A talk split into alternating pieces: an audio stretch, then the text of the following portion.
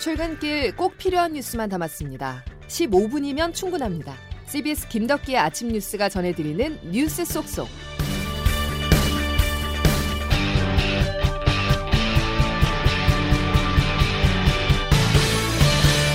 여러분 안녕하십니까? 위드 코로나 시작 한 달도 안 돼 빨간불이 켜졌습니다. 하루 신규 확진자 수가 어제 급기야 4천 명대로 올라섰고 위중증 환자, 병상 확보수 등 대부분 지표가 예상 밖으로 빠르게 악화하고 있습니다. 오늘은 확진자 수가 다시 3천 명대로 내려올 전망이지만 조마조마한 상황입니다. 첫 소식 박종관 기자입니다. 방역 당국은 어제 0시부터 오후 9시까지 부산을 제외한 전국의 코로나19 신규 확진자 수는 3,035명으로 집계됐다고 밝혔습니다. 특히 서울은 오후 9시 기준으로 역대 최다인 1,513명을 기록하는 등 수도권의 확산세가 꺾이지 않고 있습니다. 어제 사상 처음으로 4,000명을 넘어선 4,115명의 확진자를 기록한 가운데 오늘도 최종 확진자 수는 3,000명대 중반을 기록할 것으로 보입니다. 전체 확진자가 불어나면서 위중증 환자는 하루 새 37명이 급증해 586명이 됐습니다. 정부가 안정적으로 관리가 가능한 목표치로 제시한 500명을 넘어선 지 일주일 만에 600명을 위협하는 수준으로 뛰어오른 겁니다. 하루 3,000명의 확진자가 나온 수도권은 의료 여력이 이미 한계치에 다다랐습니다. 수도권의 중환자 전담 병상 가동률은 약 84%에 달해 가용 병상이 113개밖에 남지 않았습니다. 김부겸 국무총리입니다. 수도권만 놓고 보면 언제라도 비상 계획 발동을 검토해야 하는 그런 급박한 상황입니다. 정부는 오늘 개최되는 일상회복지원위원회 회의 등을 통해 비상계획 발령 여부를 검토할 예정입니다. CBS 뉴스 박종관입니다. 그동안 비상계획 발동까지는 필요 없다던 정부는 비상계획을 검토 중이라고 태세를 전환했습니다. 하지만 전문가들은 이미 늦었다는 지적을 내놓는데요. 한 달 뒤에는 하루 신규 확진자가 만 명까지 발생할 수 있다는 경고도 나옵니다. 이어서 정석호 기자가 취재했습니다. 그제까지 비상계획의 필요성이 없다고 발표한 정부가 하루 만에 입장을 바꿔 비상계획을 검토하고 있다고 밝혔습니다. 신규 확진자가 처음으로 4천명대를 넘어서고 위중증 환자도 연일 역대 최다를 경신하면서입니다. 그러나 전문가들은 지금 비상계획을 실시해도 효과가 나타나기까지 최소 2, 3주는 걸리기 때문에 이미 늦었다고 입을 모으고 있습니다. 이대 목동병원 천은미 호흡기내과 교수입니다.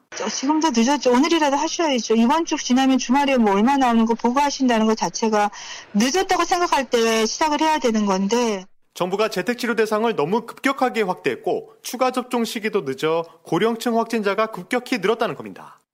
또 다른 전문가는 강력한 사회적 거리두기 조치 등이 없다면 다음 달 말쯤 하루의 확진자가 만 명까지 나올 수 있다고 경고했습니다. 비상계획을 실시하면 사적 모임 제한이 강화되고 다중이용 시설의 영업시간이 단축되는 등 다시 사회적 거리두기로 돌아가게 됩니다. 정부 계획대로라면 당장 다음 주부터 위드 코로나 2단계로 나아갈지 판단해야 하는데 현 상황에선 2단계 전환이 어려울 거라는 전망이 높습니다. CBS 뉴스 정석구입니다. 태아가 코로나에 감염된 후 사망한 사례가 국내에서 처음으로 나왔습니다. 산모는 백신 접종을 하지 않은 상태로 지난 18일 코로나19에 확진된 후 입원 치료를 받다가 임신 26주 만에 조기 출산했는데 태아는 이미 숨진 상태였습니다. 방역당국은 태아가 뱃속에 있을 때 산모로부터 수직 감염됐는지 분만 과정에서 산모의 체액이 몸에 묻어 양성 반응을 보인 건지 판단하기 힘들다고 밝혔습니다. 전두환 씨 빈소로 가보겠습니다. 조문 이틀째인 어제는 박근혜 전 대통령 조화가 도착했는데 가짜로 밝혀져 뒤늦게 치우는 소동이 빚어지는가 하면 일부 구구 성향 유튜버들과 시민들이 빈소에서 충돌하는 일도 벌어졌습니다. 조문원 50 인사들은 북한군 개입설과 같은 해묵은 망언을 쏟아내기도 했습니다. 이처럼 전 씨는 자신이 초래한 사회적 갈등과 충돌을 스스로 정리하지 못한 채 세상을 떠났는데요. 전방고지에 묻히고 싶다는 전 씨의 유언도 논란을 낳고 있습니다. 군 당국은 군사 반란을 일으킨 당사자에게 장지를 내어줄 수는 없다는 입장이라고 합니다. 김영준 기자가 취재했습니다. 북녘 땅에 내려다 보이는 전방 고지에 그냥 백골로 남아있고 싶다 그러셨는데 전방 고지라는 게 장지를 우리가 결정할 수 있는 건 아니지 않습니까? 일단은 화장한 후에 연희동에 그냥 모시다가 장지가 결정되거나 하면 그저께 숨진 전두환 씨 측근인 민정기 전 청와대 공보비서관이 전한 전시 회고록에 담겼다는 유언입니다. 그런데 전방 고지들은 대부분 비무장지대나 민통선 안에 있기 때문에 군 당국 허가가 필요한 상황. 국방부 관계자는 장지에 대해 유족과 전혀 논의한 바 없다며 가능성을 일축했습니다. 정부가 국가장을 치르지 않기로 하면서 장례에 대해 어떠한 지원도 하지 않기로 했는데 군부대에서 허가해줄 가능성 또한 없어 보입니다. 전두환 씨 과거 행적을 생각할 때 유언 자체가 뻔뻔하다는 지적도 나옵니다. 1979년 12.12 군사반란 당시 신군부는 육군 구사단 병력을 불법 동원해 서울을 점령했는데 이 부대는 박정희 대통령이 암살된 엄중한 상황에서 전방을 지키고 있었기 때문입니다. 병력을 빼돌려 군사반란에 악용한 당시 사단장은 신군부 2인자가 된 노태우 씨로 이 점을 생각하면 전두환 씨 유언 자체가 어불성설이라는 비판이 나오는 이유입니다. CBS 뉴스 김영준입니다. 5.18 당시 계엄군의 총탄에 맞아 하반신이 마비돼 평생 후유증에 시달린 5.18 유공자 이광영 씨가 5.18에 대한 원한과 서운함을 묻고 가겠다는 유서를 남기고 숨졌습니다. 이 씨는 1988년 국회 광주 특위 청문회와 2019년 전두환 사자 명예훼손 재판의 증인으로 출석해 헬기 사격을 증언하는 등 진상 규명에 앞장섰지만 끝내 고통을 이겨내지 못했습니다. 이런 가운데 민주사회를 위한 변호사 모임은 5.18 피해자 70여 명을 대리해 국가에 정신적 손해배상을 청구했습니다.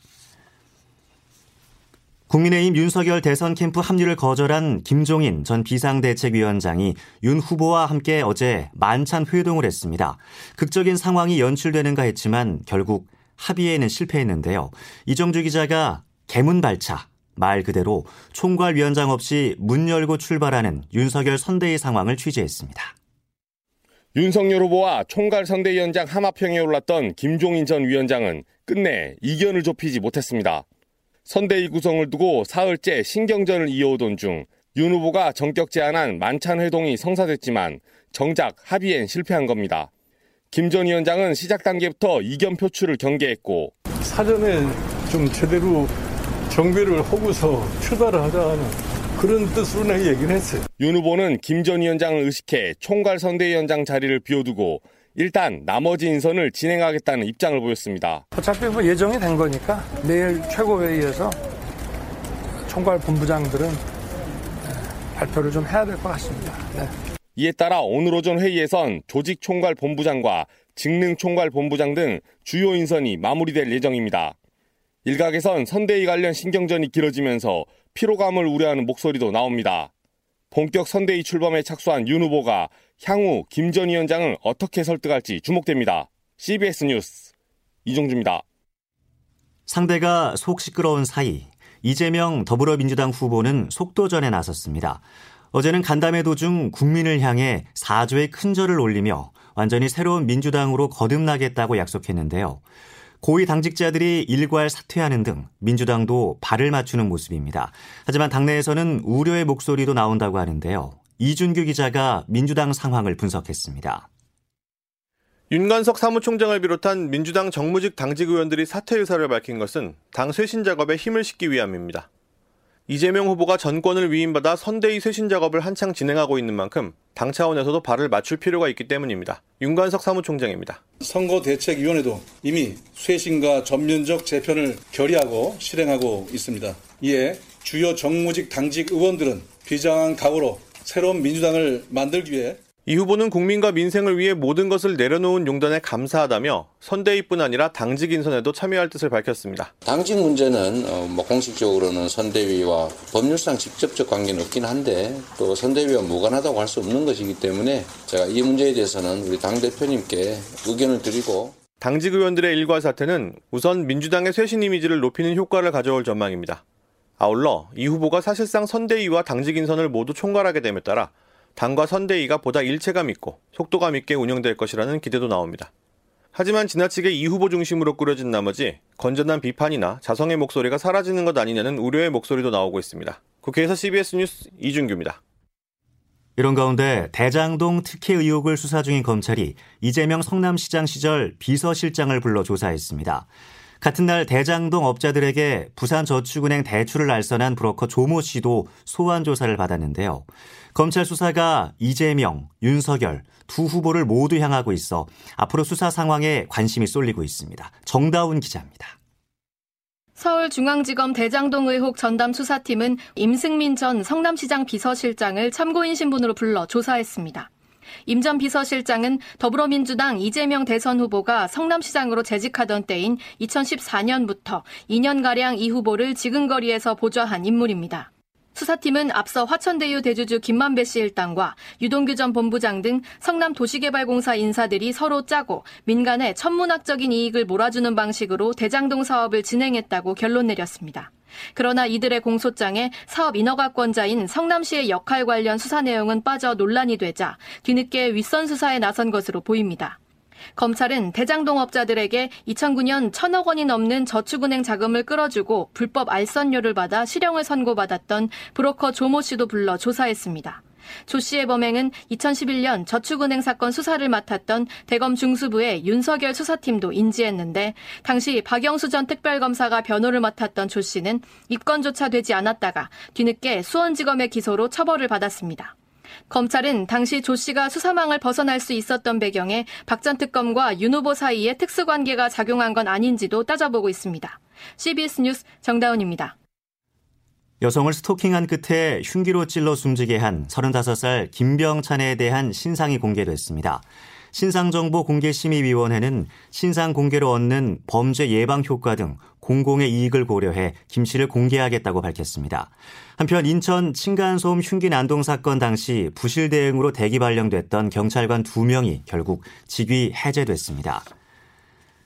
전남 목포의 한 장애인 거주시설에서 사회복지사가 중증 장애인을 성폭행했고 원장과 직원들이 이를 조직적으로 은폐했다고 며칠 전 단독 보도를 전해드렸는데요. 이런 일이 가능했던 데는 가족 중심의 폐쇄적 시설 운영이 한몫했다는 지적입니다. 허지원 기자입니다. 지난 8월 전남 목포의 한 지체장애인 거주시설에서 생활재활교사가 중증장애인을 성폭행한 사실이 드러났습니다.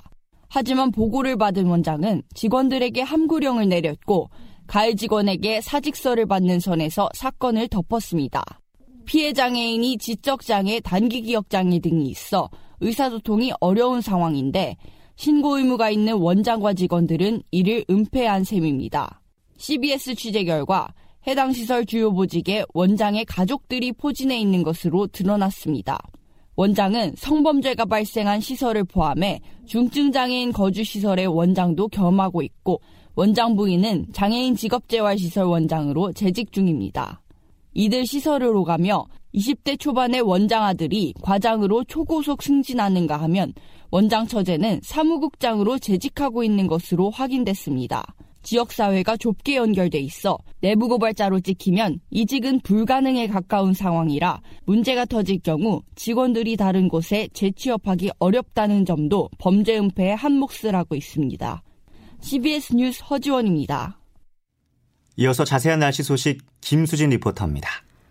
네, 오늘 아침 어제보다 기온이 더 오르면서 잠시 추위가 주춤한 모습을 보이고 있습니다. 오늘 서울의 아침 기온 영상 4.5도로 어제보다 7도가량 크게 올랐는데요. 오늘 한낮 기온도 서울과 춘천 8도까지 오르겠고 대전 11도, 광주 14도, 부산 16도의 분포로 크게 춥지 않겠습니다만 중부지방은 어제보다 1도에서 3도가량 조금 낮겠습니다. 이런 가운데 오늘 전국이 구름 반타가 차차 맑아지겠고 강원 영서 남부와 충북 북부, 경북 북부 지역으로는 오늘 아침까지 약한 비 비가 조금 내리는 곳이 있겠습니다.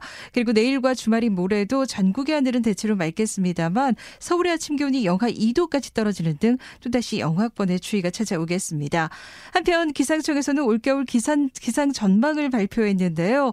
이번 겨울에 라니냐 현상이 나타나고 북극 진동으로 인한 찬 공기가 영향을 주면서 12월과 1월은 평년과 비슷하거나 평년보다 좀 더 추울 것으로 전망됩니다. 또 올해 강수량은 평년과 비슷하거나 평년보다 좀 더 적어서 있어서 대체로 건조한 날이 많겠습니다만 서해안 지역은 지형적인 영향으로 다음 달인 12월에 많은 눈이 내리는 곳이 있겠습니다. 지금까지 날씨였습니다.